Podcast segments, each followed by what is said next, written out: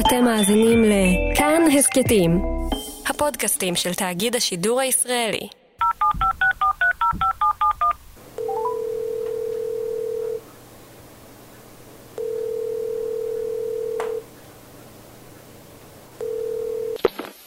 היי מאיה. היי קובי, מה שלומך? אה, בסדר, אני חושב, בהתחשב בכך שאני יושב בחדר הכי קטן בבית, עטוף בשמיכה בשביל האקוסטיקה, אה, ומדבר איתך בטלפון, אז הכל בסדר. רגע, אז כמה, כמה שעות מהיום אתה מבלה ככה עטוף בשמיכה בבית? לא הרבה, לא הרבה, אבל את שעות האיכות שלי אני מבלה עטוף בשמיכה, כי כאן אני מקליט את, ה, את הדברים שאני רוצה. זה מין אולפן ביתי שפתחתי בתוקף הנסיבות. היי, אתם ואתן על זום אין, הסכת שכולו שיחות קצרות עם אנשים ונשים בימי קורונה. אני מאיה קוסובר, ואת התוכנית הזאת אני מקליטה כמובן מהבית. בכל ערב אני אתקשר לבן אדם אחר, ואשמע איך עוברים עליו או עליה הימים האלה. מה המחשבות שרצות לו בראש, לאיזה הרגל מהשגרה הישנה היא מתגעגעת, ומה בכל זאת מעודד, מצחיק או משמח. זום אין, נתחיל. ואיך עוברים עליך הימים חוץ מהאולפן הביתי? אה, אני חושב שכמו על כולנו, הגרסה הפרטית שלי היא שאני בן אדם שבחיי היום-יום והשגרה, בחדר הזה, בחדר העבודה שלי, הרבה פעמים יוצא למסעות. אני לא טייל גדול ולא תייר גדול, אבל את המסעות שלי אני עושה דרך הספרים ודרך המחשב. נניח, כשאני יושב לכתוב הרצאה, התחקיר הוא מסע. ועכשיו, בימים האלה, המסע שלי הוא לארץ ה-COVID-19. זה גם הכינוי שלי בבית, לא קובי, אלא קוביד. ואני פשוט uh, מתבונן על עצמי בהשתאות מהצד, על כמות המחקרים שאני קורא. אני יכול לפרט לך את העקומות השונות בימים שונים, במקומות שונים בעולם. וכולי וכולי, זה קצת משעשע. אני אגיד לך מה, מצד אחד זה, זה מעורר אה, השתאות, ומצד שני, אני בתור חברה שלך מתחילה לפחד שאתה תהפוך להיות מהאנשים האלה ששולחים הודעות וואטסאפ על המצב. אה, אז תראי, אני כבר עושה את זה, אבל מכיוון שאני מכיר אותך, אלייך לא שלחתי. אין ספק, זה, זה בהחלט. אבל מה, ש, מה, ש, מה שמייחד את המצב הזה הוא. הדו-ממדיות שלו, זה מסע דו-ממדי. אני מרגיש כאילו ה... התלת-ממד של הנפש קצת השתתח. לממדים של, את יודעת, דף מחקרי. Mm-hmm. וזה מעיק, זה, זה חונק. אני חושבת אבל שהדו-מימדיות הזאת היא גם תנועת המטוטלת שאנחנו אה, חווים וחוות בין הנורמליות שיש בתוך הבית שלנו, לבין מה שקורה באינטרנט או בטלוויזיה או אי שם בחוץ. שהפער הזה הוא קצת בלתי נתפס. נכון, ואני גם אומר, מספר לך שנניח חדשות בטלוויזיה, אני כמעט לא רואה. אני לא יכול לשאת את הפימפום וכולי, אני משתדל במה שאני עושה בטלוויזיה, להימנע מהפימפום הזה, גם בטון, גם בטון. אני חושב שיש כאן הרבה, הרבה מה לתקן. אמ, אבל בעצם, בעצם השגרה שלך השתנתה. קודם כל, הפסקת להרצות. נכון. את יודעת, את שאלת אותי לפני כמה ימים למה אני מתגעגע. כן. ואת יודעת, יש הדברים המובנים אליהם כמעט, וזה ילדים ומשפחה וחברים ושגרה. ואחד הדברים שהפתיעו אותי, אני באמת בשנים האחרונות מרצה המון. אני, המון זה עשרות פעמים בשנה. כמעט מאה נגיד. וקודם כל, חסר לי המפגש עם העיניים של האנשים שמקשיבים. זה כל כך חזק,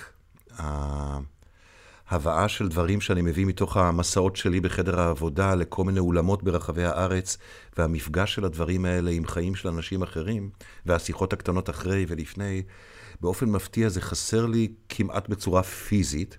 Mm-hmm. ואני חושב שמאחורי זה מסתתר עוד משהו, את יודעת? מה? בחיים שלי, אני נורא, בחיים הרגילים, אני נורא בר מזל, במובן הזה שבאמת, במובן גדול מאוד, הפכתי את התחביב שלי למקצוע. Mm-hmm. זאת אומרת, המפגש שלי, לא עם אנשים בהקשר הזה, אלא עם uh, סיפורים וספרים ומוזיקה וסרטים, כלומר, עם רסיסים של יופי. אה, זה דבר שאני, את יודעת, גם אם לא היו משלמים לי, הייתי עושה. ופתאום, או, לאורך השנים, אני, אני יכול להפוך את זה למקצוע, זאת מתנה נורא נורא, נורא גדולה. אבל עכשיו השאלה שאני שואל את עצמי בימים האלה, נו, קובי, עכשיו היופי הזה יכול לעזור לך? והתשובה היא שאלה, כן. לא, מה?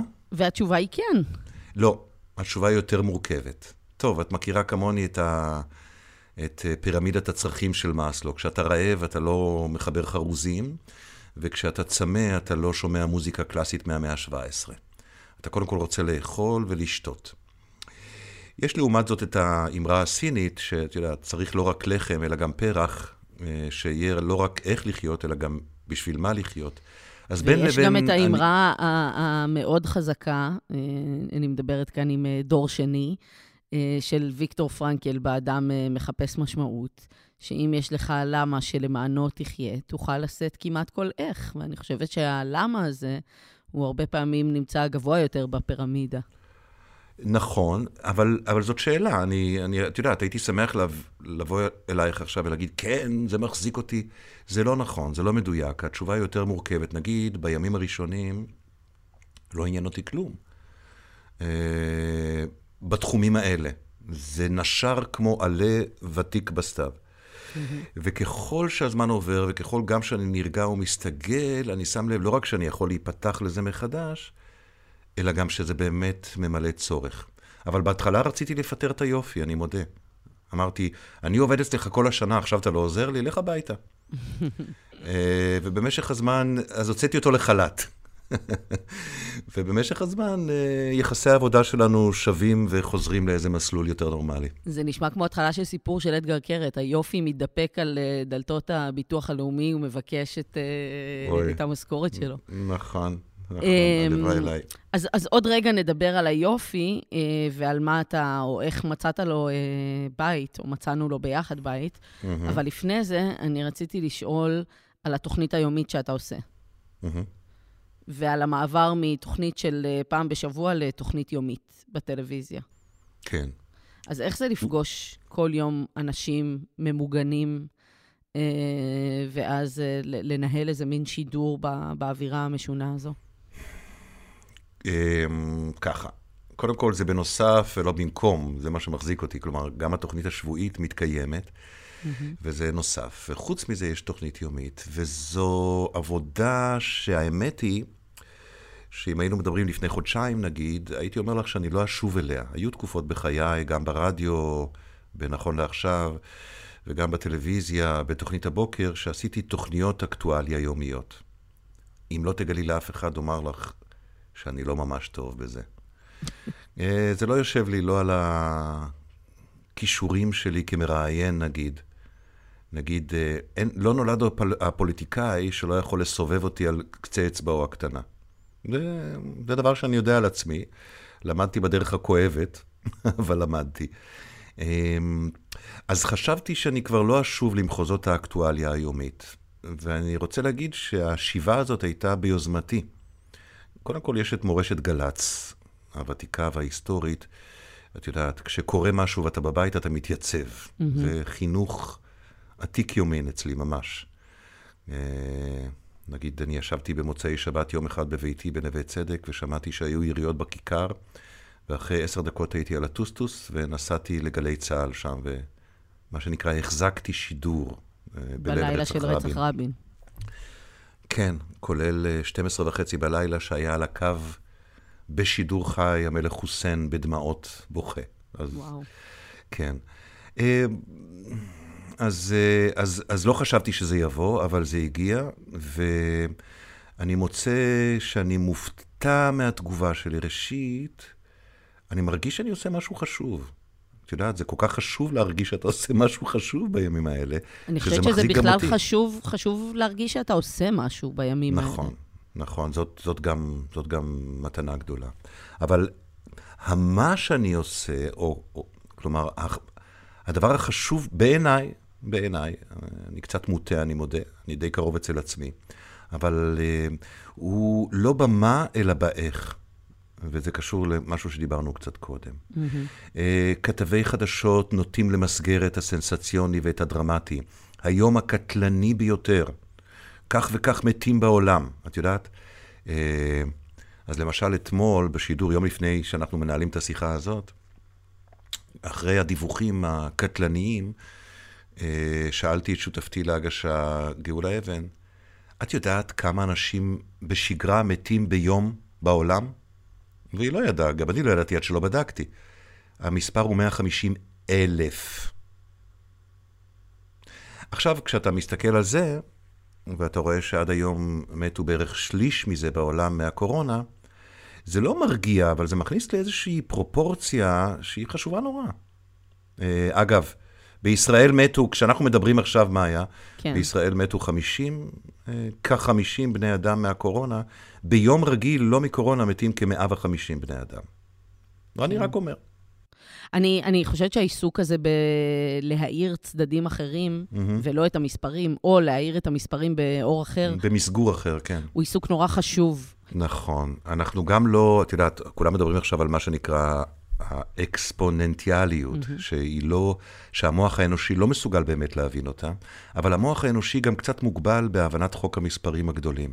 את יודעת, לפני כמה שבועות ממש, כשזה עוד היה רק בסין בקרב אוכלי הטלפים, אה, בפתיחת אה, סוכן תרבות של יום שישי, אמרתי שאני מעריך בזהירות שהשנה יהיו מתים בעולם פחות מאשר בשנה רגילה. מדוע? כי בשנה מתים מזיהום אוויר בעולם, וזה מספר uh, ידוע, כשלושה מיליון וחצי בני אדם. כל שנה בעולם מזיהום אוויר. עכשיו, תחשבי על חודשיים או שלושה שזיהום האוויר פוחת כן. ב-50-60 אחוז, כי זה המצב. כלומר, את יורדת ב-6-7 אחוז מקרב שלושה וחצי מיליון, הקורונה לא תגיע לזה. משהו נחמד בהקשר הזה של מספרים, ושהמוח האנושי לא מסוגל לתפוס אותם. לרותם, בת הזוג שלי, שאתה מכיר, יש uh, בדיחה שהיא uh, לא התכוונה להיות בדיחה, אבל כשהיא הייתה ילדה קטנה, אבא שלה ניסה להסביר לה מה זה אחוזים. כן. והוא איש שמתעסק במספרים גדולים. והוא ישב ועשה לה ממש שיעור מתמטיקה קצר, ואז היא אמרה לו, תקשיב, אבא, זה בסוף לא משנה, כי בסוף לבן אדם זה 50 אחוז, תמיד לך זה או כן או לא. נהדר. זה קצת מזכיר לי את ההוא שאמר, אני בטח שאני ממלא אה, לוטו, כי יש לי 50 אחוז לזכות, או כן או לא. אז, אז, בוא, אז בוא נחזור לדברים היפים, או בוא, בוא נמנה את ה... נחזיר את היופי מדלתות הביטוח הלאומי חזרה למחוזותינו, נחזיר אותו מחל"ת. כן, אז, אז, אז, אז, אז לפני, לפני זמן מה דיברתי איתך ואמרתי, בואי נתחיל לעשות משהו כזה מחתרתי, זאת אומרת, נקליט את ואני אה, טקסטים שאנחנו אוהבים קצרים, ונקרא לו דבר אחד יפה. כי גם בימים האלה אולי צריך דבר אחד יפה, אה, ביום או ביומיים או בשלושה. וכך הגענו עד הלום. אז בעצם אה, מעכשיו, בכל כמה ימים, אנחנו נעלה איזשהו קטע קריאה, שיר או קטע פרוזה, שמתקשר אצלנו אסוציאטיבית איכשהו לימים האלה, mm-hmm. ונגיש לכם אותו במנות קטנות, חטיף. במנות קטנות של שלוש, ארבע, עד חמש דקות, וב... בלבוש אה, מוזיקלי וצלילי שאת אה, באצבעותייך למודות היופי עוטפת. ונבדוק שני דברים. אחד, האם היופי עוזר לנו בימים האלה, ואיך? ושתיים, האם היופי עוזר למי שמגיש אותו בימים האלה? את מבינה? כי זו עוד שאלה. האם, האם להביא יופי, גם זה עוזר? וכאן נדמה לי שהתשובה יותר פשוטה. אז uh, מעולה. אז גם אנחנו נלך על זה, וגם אנחנו uh, נדבר אולי בעוד uh, שבועיים, שלושה, ארבעה. כך נעשה. נראה מה קרה עם היופי בטקסטים ומה קרה עם היופי בעולם. מיליון אחוז. טוב. ביי. ביי ביי. האזנתם והאזנתן ל Zoom In. פרקים נוספים אפשר למצוא בכל אפליקציות הפודקאסטים ובאתר כאן. מוזמנות ומוזמנים להצטרף לקבוצה החדשה בפייסבוק. חפשו כאן הסכתים. אני מאיה קוסובר, ימים טובים שיבואו עלינו.